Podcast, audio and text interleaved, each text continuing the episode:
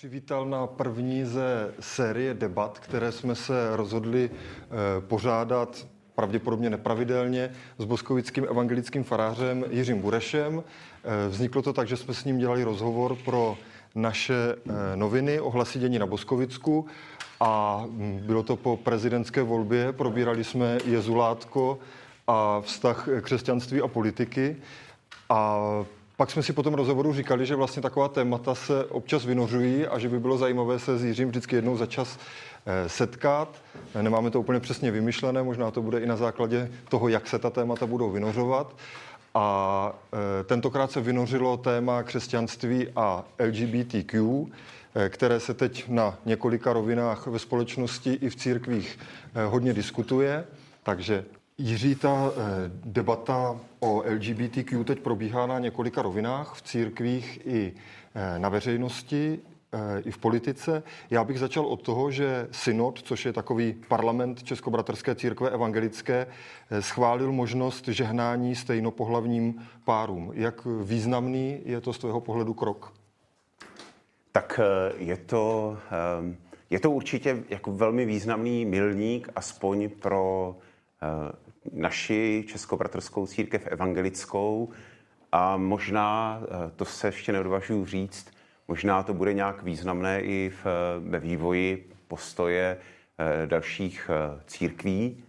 Já bych jenom rád ještě řekl, že o tři čtvrtě roku dřív učinila stejný krok starokatolická církev, což je jedna menší malá církev v České republice a nemělo by to zapadnout. Myslím, že to byl dost odvážný krok. A možná bychom mohli ještě vysvětlit, eh, co je to vlastně to žehnání. Eh, pro lidi, kteří jsou třeba z úplně sekulárního prostředí, tak jaký význam to eh, v životě církve má? Ještě asi upřesním, co vlastně schválil ten synod, abyste v tom měli jasno. Tam je důležité to slovo možnost protože se v tom usnesení říká, když eh, někdo přijde a požádá, když nějaký pár přijde a požádá o eh, požehnání, o žehnání eh, svého svazku, tak farář nebo farářka jim může vyhovět. No, tak to, to je jaksi to, co se usneslo, pokud to jaksi neodporuje jeho svědomí. No, tak to, to je to, co synod usnesl. Dodám ještě informaci, že se to už dělo. Jo, dělo se to vlastně v nějaké šedé zóně už několik let. Eh, podle hm, internetových zdrojů první požehnání stejnopohlavnímu páru se odehrálo v roce 2006 na půdě jednoho evangelického sboru, takže to je vlastně po 16 letech od té doby eh, jakoby došlo k tomu, že se to tahle ta, hm, tahle ta požehnání nějakým způsobem Eh, jako zoficializovala. Ale zároveň pořád ten krok je dost jako veliký. A teď to žehnání, si můžeš vysvětlit? To jsem, jsem potřeboval dodat ještě k té první otázce, aby bylo jasno. A teď to žehnání. Eh, to je takový zajímavý slovo. Já, když jsem byl malý, tak jsem hrál hm, počítačové hry a tam, když eh, jste měli meč a ten vám někdo požehnal, tak ten meč byl jako mnohem silnější a bylo možné s ním ubližovat nějakým pekelným potvorám tak máme asi různé asociace spojené s tím slovem žehnání, ale v, v, před, jaksi souvislostech víry je žehnání přece něco trošku jiného. Uh, souvisí to s obrazem, uh, ne, jako nesmírně důležitým obrazem v Bibli, kterým je stvoření. Uh, v Bibli, v Bibli je napsáno, že stvoření je dobré. To je jako, jako základní představa židovsko-křesťanská, která není úplně běžná ve, v ostatních náboženstvích cokoliv je ve světě, je jakoby má nějaký dobrý nadání, dobrou, uh, dobrou energii od Boha. V tom příběhu se to pořád opakuje. Vždycky Bůh něco stvoří a říká, a, v, a viděl Bůh, že to bylo dobré. A to žehnání je akt, ve kterém, uh, když my vlastně, to je to, co Bůh dává, to je to, jako Bůh dává tu dobrou energii, a my pak se můžeme modlit, prosit, aby se ta, tahle ta dobrá věc, dobrá energie uvolnila.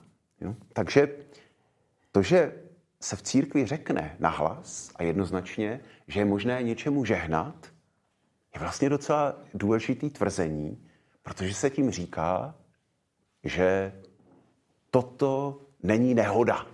Když jsou tu dva lidé, kteří jsou třeba gejové, dvě lesby, když je tu člověk, který prošel tranzicí, no tak to, to zrovna ten synod ještě neschválil, teda nepředbíhal, tak, uh, tak se, tak je to součástí něčeho dobrého, co si, uh, co si Bůh přál, aby bylo. Mm-hmm. Ty už si řekl, že to bylo schváleno jako možnost, čili farář to vlastně může klidně odmítnout, pokud by sám s tím nebyl nějak v souladu tak eh, mě na začátku naší debaty zajímá samozřejmě tvůj osobní postoj, eh, jestli ty seš tomu nakloněn a jestli to uděláš, pokud tě o to někdo požádá. Mm-hmm. Já mám v životě to, to štěstí, že, eh, že, a možná to není náhoda, že od mého věku, když jsem chodil do mládeže, tak jsem se prostě začal v církvi setkávat s lidmi, kteří byli gejové a lesby um, a kteří se mnou o tom v nějaké chvíli prostě upřímně promluvili. Um, a tím jsem se dostal do toho proudu dění. Um, později uh, jsem zjistil, že můj spolužák uh, prošel tranzicí a je žena, uh, trans žena.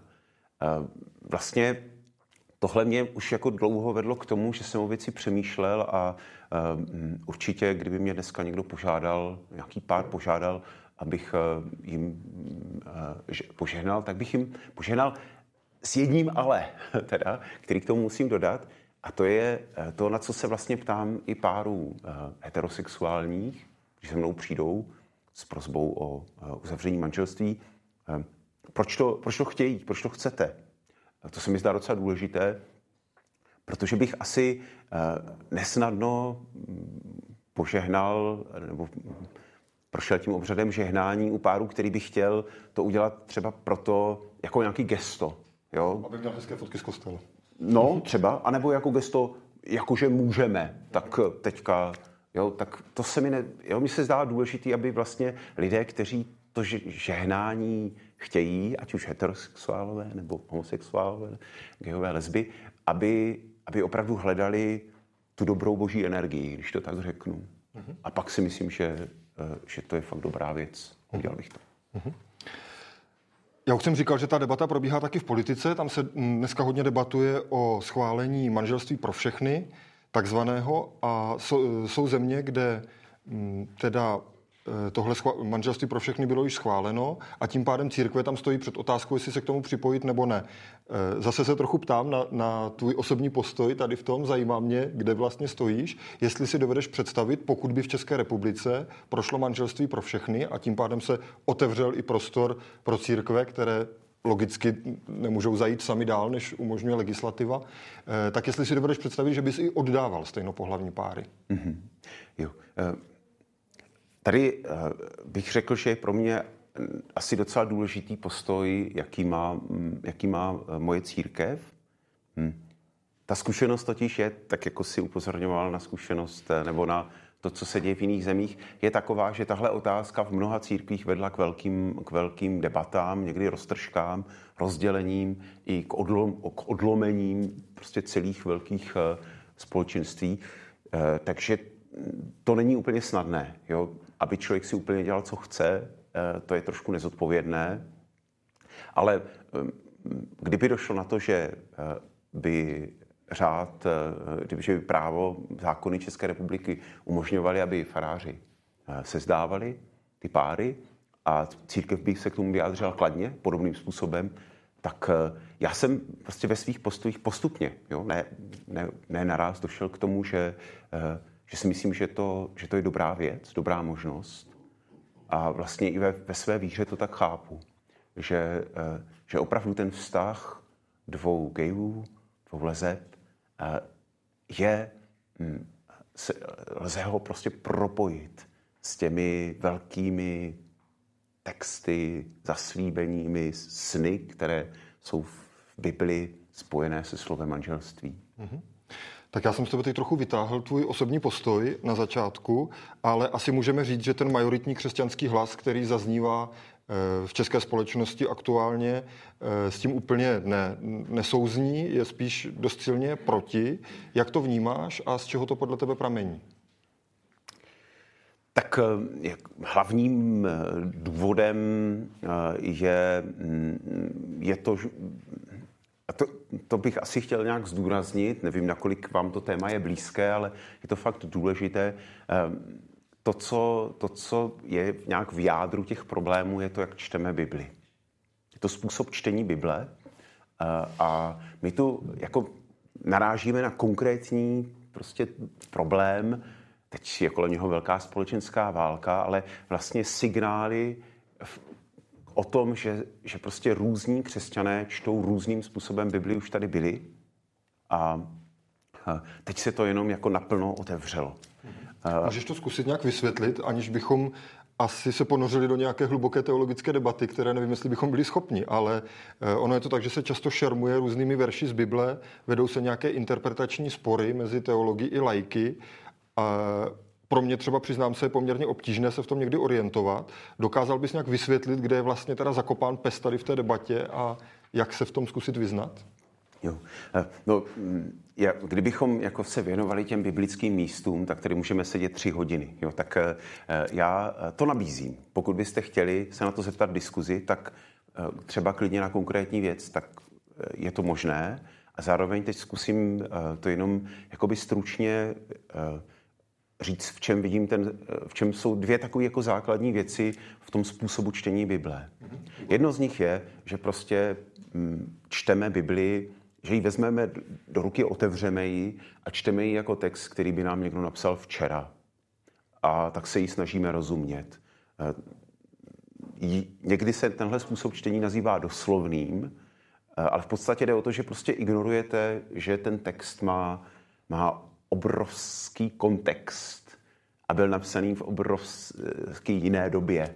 Já bych možná to přirovnal k tomu, jako kdybyste si vzali noviny, které vyšly, a teď já řeknu jenom před pěti lety. No, když se podíváte na některé ty články, si budete říkali, jako, o čem to vlastně je? My novináři dokonce říkáme, že není nic staršího než včerejší noviny. Ano, ano, ale, jo, ale jako na, nakolik nesrozumitelné pro nás jsou, jsou prostě texty, které vznikly třeba před pěti lety a my tu bereme do ruky Bibli, která dobře je trošku tematicky sevřenější, to určitě. Jo, Bible má co říct, ale zároveň vůbec nepočítáme s tím kontextem. Takže tady je ten první problém, to je doslovné čtení anebo takzvané historicko-kritické čtení, které vždycky se ptá nejdřív, co se tu říká a komu a v jakém kontextu se to říká. A pak teprve udělá ten skok do naší současnosti a říká, a teď my, my máme svůj kontext, my máme svoji situaci a co nám tenhle ten, tenhle ten typ situace může říct pro nás. A to, to je jako jedna věc, no, která hodně souvisí se vzdělaností a řekl bych, že je hodně na, na farářích, na, na fakultách teologických, a pokud eh, tady představitelé církví prostě říkají jako nějaké věci, tak je to trošku nedostatek vzdělání, musím to tak říct. No, za posledních 30 let jsou obrovský posun v této oblasti. A druhá věc, která není tolik postavená na vzdělání, eh, mnoho lidí, kteří nejsou vzdělaní, mají otevřený postoj k, ke gejům, k lesbám a čtou Bibli. Proč? Protože Bible má svůj střed, takový jádro, takové srdce. A to je příběh Ježíše, který je nesmírně otevřený vůči vyloučeným lidem různého typu nějakým způsobem je nečekaně přijímá a bere do svého společenství. A tak i jako bez toho, že byste znali všechny ty kontexty a, a historicko-kritické věci, tak můžete, jak si to řeknu, trošku emotivně vnímat, že tohle je střed. Takže Bibli máme číst ne z nějakých jednotlivých ustanovení, kde si uh, ve starém zákoně, ale z tohohle středu. A tady můžeme prostě cítit a vnímat, že uh, právě i ti Eh, které jsme doposud nepřijímali z nějakého důvodu, je to chyba, tak jsou Ježíšem přijímáni. Mm, existují k tomu nějaké mm, historické paralely, eh, o kterých se třeba křesťané dřív přeli nebo je hájili a dneska už jsou překonané. Eh, když jsem nad tím přemýšlel, tak mě napadal třeba rasismus, otrokářství. postavení žen, i když tam možná v té debatě taky nejsme ještě úplně daleko, ale dá se tohle srovnávat? Sedí ti to k té paralele eh, k LGBTQ a můžeme se o to třeba nějak opřít? Jo, to, to, je, to, to je strašně důležitá otázka, um, protože uh, opravdu, myslím, ti, kdo prostě věří v Boha, křesťanský křesťané, si tohle měli uvědomovat. Naše čtení Bible se, se prostě s generacemi stále mění. A právě ty otázky, které jsi zmiňoval, jsou klasické. Jo? Když si čtete některé pasáže Nového zákona, tak máte pocit, že se tam schvaluje otroctví. Jo, ale ne, ono se jenom v tehdejším kontextu prostě posunovala trošku dál ta laťka, ale nechtěli to zbořit, nechtěli udělat revoluci. Jo? Um, a to přišlo až později. Opravdu prostě křesťané reinterpretovali Bibli. Postavení žen také. A nebo moje oblíbené, uh, co jsem zmiňoval včera při návštěvě židovské čtvrti, uh, v Bibli jsou zapovězené úvěry. Bankovní systém je vlastně z pohledu biblického textu jako hříšná věc. Jo, je to v jádru, je to téměř je velmi blízko desatera. Jo? Takže tam se nikdo moc netočí v naší společnosti. To, to jak si už není, není žádný problém. Jo? Čili uh, my, uh, a my si potřebujeme uvědomit nejenom tuhle jednotlivost, ale celý ten proces. Že jsme vlastně, když čteme Bibli, pozvaní k tomu, abychom ji, ji četli ne jako tohle máme zachovávat a trochu pozměnit, ale že nás vlastně, jako Bible i s tím, jak je napsaná, zve k tomu, abychom prostě jako nově interpretovali věci ve svém okolí a ne zachovávali co si 2000 let starého. Mm-hmm. Já se teď zkusím zeptat trošku z druhé strany. E, jsou nějaké argumenty těch odpůrců třeba větší vstřícnosti a žehnání stejnopohlavním párům, kterým rozumíš, máš proto nějaké pochopení, nebo je tam třeba jako minimálně část té debaty, která ti připadá nějak relevantní? Mm-hmm. Jo, tak já uh, bych chtěl říct, že všeobecně rozumím tomu, že s tím má někdo problém, uh, protože si uvědomuji i svůj vývoj. Mm, a tak uh, si myslím, že člověk často potřebuje čas, aby, aby změnil svůj názor. To, to se mi zdá, jako zdá docela podstatný. Uh, uh, ale pokud je o argumenty, tak uh, uh, trošku, nebo rád bych tady zdůraznil jednu, jednu věc. Jo? My se bavíme o žehnání uh, stejnopohlavním párům a vůbec o nějakém jako přijetí toho, že dva lidé, gejové, lesby, žijí spolu. A tady si myslím, že ty argumenty jsou fakt jako slabé, nebo měly by se překonat. Druhá věc je ta otázka toho uh, manželství. Jo? To je třeba v, opravdu v Biblii, když se na to díváte, tak to je prostě veliké téma. Manželství je obraz vztahu mezi Bohem a člověkem. Je to, uh, dokonce jsou tam takové věty, které říkají, tohle je místo, kde člověk může zažít něco, co, co, co opravdu vás jako, co vám připomíná nebo nastínuje vztah k Bohu. Takže to, já trošku rozumím postoji, eh, který i něk, někteří třeba poslanci teďka vyjadřovali veřejně, kdy říkali, eh, prostě tak pojďme opravdu přiznat co nejvíc práv, maximální rovná práva eh, gejům, lesbám, a zároveň zkusme uchovat manželství jako něco ještě jiného. Jo? To z nějakého čtení Bible se dá pochopit, byť já si myslím, že stojí za to jít, udělat ještě i ten krok dál. Mm-hmm. Jo? No mě k tomu napadá ještě jedna otázka, proč vlastně církvím vadí eh, to civilní manželství pro všechny. Nikdo je přece nebude nutit vykonávat ty církevní sňatky stejnopohlavních párů, tak proč vlastně se církve chtějí v sekulárním státě pardon za to slovo, motat do toho, jak má vypadat občanský snětek. Mm-hmm.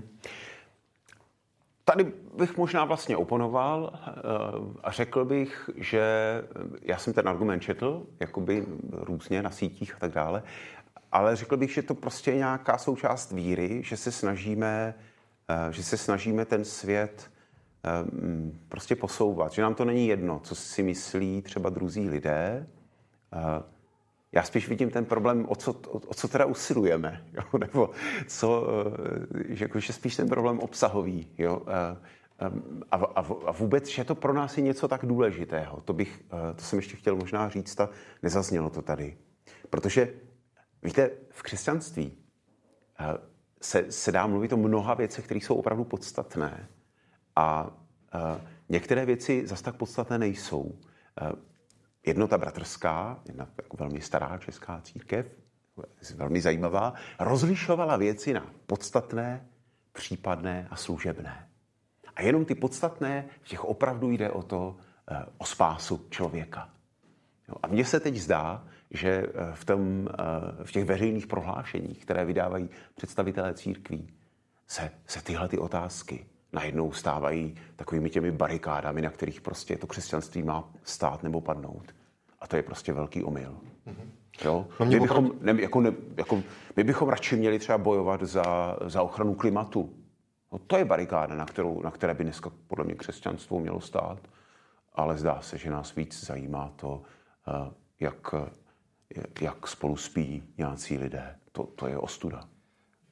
No mě popravdě řečeno napadá taková banální otázka, kterou si ale opakovaně kladu. Mm, proč vlastně ta LGBTQ problematika některé lidi tak dráždí a není jich úplně málo? No tak uh, ne. Tady... Specificky teda v tom církevním prostředí. Jo, no tak uh, jo. No, první část té otázky, uh, to bych tak mám, mám chuť ponechat prostě psychologům uh, nebo sociologům. Proč jsou otázky uh, jako, jakoby sexuální, sexuální vztahů nějak přitažlivé, zvlášť pro to církevní prostředí? No to, to bych teda taky rád věděl, uh, ale jenom řeknu, že to nevždycky tak bylo. To, to bych akorát upozornil. Jo? My máme často představu, tady se otvírá něco úplně nového. To nikdy nebylo uh, v křesťanství. Um, ne, byla, existovala zhruba na přelomu tisíciletí poměrně velká tolerance, pokud jde o soužití různého typu. Máme proto zajímavé historické doklady, které Eh, eh, jeden historik John Boswell schromáždil. Uzavírali se, žehnalo se eh, s životním společenstvím třeba dvou mnichů, kteří spolu žili v jedné celé. No, představte si to. Um, podobně řádovým sestrám. No, tak, um, takže ne, nebylo to tak vždycky a já si myslím, že ten, uh, ten, jakoby ten posun, že k němu došlo prostě jakoby později a samozřejmě eh, nástup nějaké, nějaké měšťanské společnosti s dbaním na morálku a zvlášť pak na morálku v sexuálních mravech. Eh, prostě to, to jak, jako spolu souviselo i s, i s tím církevním pohledem. Mm-hmm. Ještě jsem se chtěl zeptat na to, eh, na jednu věc, ty už si tady několikrát zmínil, taky otázku trans lidí, která zůstává tak trošičku stranou, protože zatím se hodně bavíme o manželství pro všechny a o tom, že církve budou eh, žehnat stejnopohlavním párům, ale co trans lidé? Počítá se s nimi nějak? Eh, ozývá se ten hlas v té církevní debatě, třeba v evangelické církvi nebo i jinde? Asi to sleduješ? No, zatím bych řekl, že, že téměř ne. Je to, ehm, je to jako trošku ostuda nebo škoda. Ehm, je to, já asi bych, eh, pokud vám na tom záleží, jak vás poprosil o nějakou trpělivost, je to prostě náročné vést tu debatu. Už teď je ta debata jako zabarikádovaná hodně vevnitř, eh, je složitá, i uvnitř naší evangelické církve. No, to jsem chtěl zeptat, jestli je to taky uvnitř evangelické církve, která je vnímaná přece jenom jako hodně liberální, takže jestli i tak třeba teď po tomhle rozhodnutí se vzedmula nějaká větší vlna, nebo si myslíš, že by to mohlo přerůst v nějakou větší vlnu, třeba i k nějakým rozkolům, odchodům z církví, jak si to trochu naznačoval, že, že se to někde dělo? Tak nemám na to odhad úplný, nemám, ne, nevím, je to přece jenom trošku bezprecedentní. Eh, vím, že se o té věci už, že se o ní bude jednat na příštím synodu, kde to bude asi velmi najednou napínavé, ostřejší. Eh, a mm, Zároveň mě zaujalo, teď jsem se dostal, eh, když jsem se díval na to, o čem se budeme bavit, jsem se dostal k číslům ze, zevnitř evangelické církve eh, na základě průzkumu, který se konal na jaře tohoto roku, ještě před tím rozhodnutím, trochu nečekaným, eh, tak bylo, tam bylo zjištěno, že 58% farářů je, je připraveno požehnat stejnopohlavním párům a jenom 23% by to odmítlo. Jo? Takže jako poměrně přece jen poměrně jasný hlas z, z pohledu farářů, který to podporuje. Mm-hmm. Jo, ale jenom ještě k těm, těm trans lidem, to jsem chtěl říct, že, že to je debata, kterou, to je most, který ta církev bude muset taky překročit, samozřejmě. A jako pro mě tady prostě platí to, co jsem říkal už předtím. Já si myslím, že to je, že to je součást prostě, že jsme součástí božího stvoření a že to je dobré. Mm-hmm. Že to není ne, jaksi nehoda, když to tak řeknu, ale že to je, že to je dobré, byť náročné, samozřejmě. A ještě bych řekl jednu věc, eh, která se mi líbí na symbolu duhy, jo, o kterém se trošku mluví, nějaké, jako, že to je složité, že, si, eh, že v Biblii, když se píše, že eh, člověk je, byl stvořen k obrazu božímu, tak o Bohu se v Biblii mluví jako o, jako o rozmanitém Bohu. A mně se líbí ta představa toho rozmanitého stvoření, že nás Bůh prostě nestvořil nějak uniformovaně. Myslím si, že to je taková jako širší, ani přírodu samozřejmě, ale taková širší myšlenka, kterou bychom, které bychom se hodně měli chopit. Že ta, ta rozmanitost je opravdu vlastně krásná, chtěná. Já bych se přece jenom ještě eh, zastavil u té otázky debaty s těmi odpůrci, tady přecházení těchto mostů, jak si to nazval. A mm, zajímá mě, jak by se podle tebe ta debata měla vést, jestli e, si někdy pro nějaké ostřejší odmítnutí a řekněme takový jako tvrdší distanc, a nebo jestli má podle tebe e, cenu se pořád snažit o nějakou jako vlídnou debatu, e, přesvědčování, a nebo je někde ten moment, kdy už je potřeba si říct, tak jako konec debaty, rozhodneme to a jdeme dál a, a doufat, že si na to právě lidi postupně zvyknou a ten problém možná vymizí, protože stejně jako dneska, myslím, moc nikdo nechce zavádět znovu otrokářství, tak eh, třeba za pár desítek let se budeme divit tomu, že jsme tuhle debatu vůbec vedli. Mm-hmm. Jo, jedna věc je nějaká osobní debata, jak, jak vy chcete vést své rozhovory, tak to bych fakt nechal na vás, to nevím. Jo? Eh, Kaž, myslím, že jako každý způsob přístupu má něco svého ale, ale hodně nám chybí ve společnosti taková ta schopnost uh, si naslouchat. Jo, to, bych, to si myslím, že je prostě podstatné. Pokud jde o církev a ta... Mm, tak já jsem dlouhou dobu byl takový opatrnější ohledně těch veřejných prohlášení, ale teď vnímám něco pozitivního. Tím, že se něco řekne veřejně, jasněji, tak se, tak, tak najednou opravdu Prostě si musíme sednout ke stolu a mluvit o těch věcech. Dokud je to všechno jenom takový, jo, někdo to má takhle, radši veřejně se nic neřekne, aby se nikomu ne, neublížilo, tak, tak, se nikam, tak se nikam nehýbeme. A, a, a myslím si, že jako podívejme se na tu situaci tak, že představte si, že jste prostě gay nebo že jo, trans člověk a teďka máte pocit, že vás v té církvi nikdo nepřijímá. Jo? Nebo to nikdo neřekne nahlas. Možná někdo jo, ale vlastně to není jasný. A člověk žije v tak vlastně v celoživotní nejistotě a to veřejné slovo, to není jenom kvůli těm odpůrcům, jo? to je prostě i kvůli, kvůli lidem, kteří potřebují slyšet nějaké ujištění. A, a to, to prostě není málo. Mně se hrozně líbilo, co říkala jedna, uh, jedna kolegyně na Slovensku, když se někdo zeptal, uh, ale vy tím, že tady otevřeně ve vašem sboru přijímáte prostě gay, lesby a tak dále, tak, tak vy vytěsňujete ty, co mají jiný názor. A ona řekla, ale, ale oni mají kam jít. Zatímco ty druzí nemají. Mm-hmm. Trošku mě tím eh, nahráváš na další otázku. Já jsem se tě chtěl zeptat, jestli tě někdy trápí, jaký obraz má dneska křesťanství obecně ve společnosti právě tady kvůli té převažující, řekněme silně konzervativní lobby, jestli to tak mohu nazvat, anebo, nebo silnému hlasu, který v té celospolečenské debatě zní. A na základě toho se chci zeptat, co vlastně s tím, jestli si nemyslí, že by naopak ti liberální křesťané měli být víc slyšet, jestli nepromeškávají nějakou příležitost. No já bych, z důvodu té opatrnosti. Jo, já, já, bych si asi, já, já, já jako křesťan nějak jako ne, nemám potřebu hlídat svůj obraz eh, nebo náš obraz. Uh, mm, ale, ale jako mm, to, to, čím jsme v té společnosti, bez ohledu na nějaký obrazy, je pravda, jo? to, co je slyšet z křesťanstva, tak to, to je mi teda líto. Opravdu hodně. Co je zajímavé, je to, že když křesťanství vznikalo, o tom dobře napsal Martin Putna, tak bylo vlastně nějakou, on tomu říká kontrakulturou. Jo? Tehdejším zvykem bylo, že otroci neměli naprosto žádná práva a ženy vůbec nemohly někde mluvit. Ale v křesťanství otroci docházeli důstojnosti a proto se houfně připojovali k těm zborům. A ženy měly, sice nebyly jako rovnoprávné, ale měly poměrně významné postavení v těch zborech. Jo, tak tehdy to, to první křesťanství bylo vlastně jako mnohem větší kontrakulturou, než my jsme dneska. My jsme spíš na opačném... Vy na opačném... možná řekl, že bylo progresivní. No, jo, jako by vlastně extrémně, že jo. A my jsme dneska úplně, ne, zdá se, na opačném polu a to, to je fakt veliká škoda. Jo. Takhle já teda svoje křesťanství žít nechci. Mm-hmm.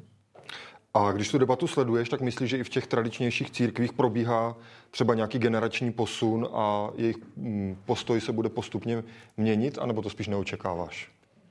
Já, já si myslím, že, že ve skutečnosti pod povrchem těch veřejných prohlášení se už prostě mnoho děje. Eh, eh, vevnitř těch společenstvích eh, byly zajímavé, teď probíhala synoda, synod, jako série rozhovorů v římskokatolické církvi a v některých jako závěrech se mluvilo, jo, v těch rozhovorech, v těch farních společenstvích prostě zaznívalo někdy, že i lidé, kteří jsou ostrakizovaní právě třeba jako LGBTQ, že by, se, že by měli mít jako lepší prostor. Um, existuje společenství Logos, jo, mezikřesťanské, to už existuje od roku 94 a skvétá. No, čili uh, já, si, já, já jsem vlastně přesvědčen, že ta situace je mnohem lepší, než, nebo lepší. Prostě uh, jsme dál v té debatě, jenom, jenom to ještě těm špičkám nedošlo, nevím, douf, je to jakási na, na, naděje, kterou mám. Mm-hmm. Hmm, naděje je dobrá věc na závěr naší debaty, tak já se to pokusím ještě trošku rozvinout. Eh, jestli tomu dobře rozumím, tak myslíš, že se to vlastně může změnit a otočit, že to, co jsme tady nastínili, když jsme mluvili třeba o tom otrokářství nebo, nebo e, rasismu, tak je možný, že za několik teď nevím, jestli mám říct desítek nebo stovek let, aby ta naděje nebyla moc vzdálená, eh, si třeba mm, lidi ani nespomenou na to, že křesťané byli někdy nějak proti LGBTQ menšině. Mm-hmm. Já, já opravdu věřím, že to, tohle, se, eh, tohle se prostě změní. Um, budou ještě dotazy, ale jo, kdybychom už, už kdybychom se podívali prostě na dobu před 50 lety, tak se velmi, uh, nebo ne úplně výrazně z našeho pohledu, ale opravdu hodně se posunul třeba i pohled římskokatolické církve. Jo, vyšly prostě dokumenty, které to mění, ale římskokatolická církev je celosvětový kolos a já si ho někdy představuji jako velký zaoceánský parník. A když chcete prostě otočit kurz, tak to, tak to hrozně dlouho trvá. A, a když to uděláte moc rychle, tak se vám ta loď jako rozlomí. Jo, čili eh, to otáčení kurzu už se děje, jsem přesvědčen, a, a změní se to. Ale co bych si přál, by bylo to, aby se nezměnila tahle jedna otázka, ale aby se právě změnil způsob, jakým vůbec nahlížíme sami sebe jestli se nahlížíme jako ty strážce těch tradic, eh, uchovávatele něčeho strašně minulého, eh, co má co nejvíc zůstat stejné, anebo jestli prostě se učíme žít svoji víru jakoby aktuálně, číst Bibli pro svoji dobu. Tohle by byla veliká, opravdu veliká změna, o kterou bychom měli usilovat. Mm-hmm. Tak Jiří, já ti moc děkuji za rozhovor a teď je prostor pro vaše dotazy.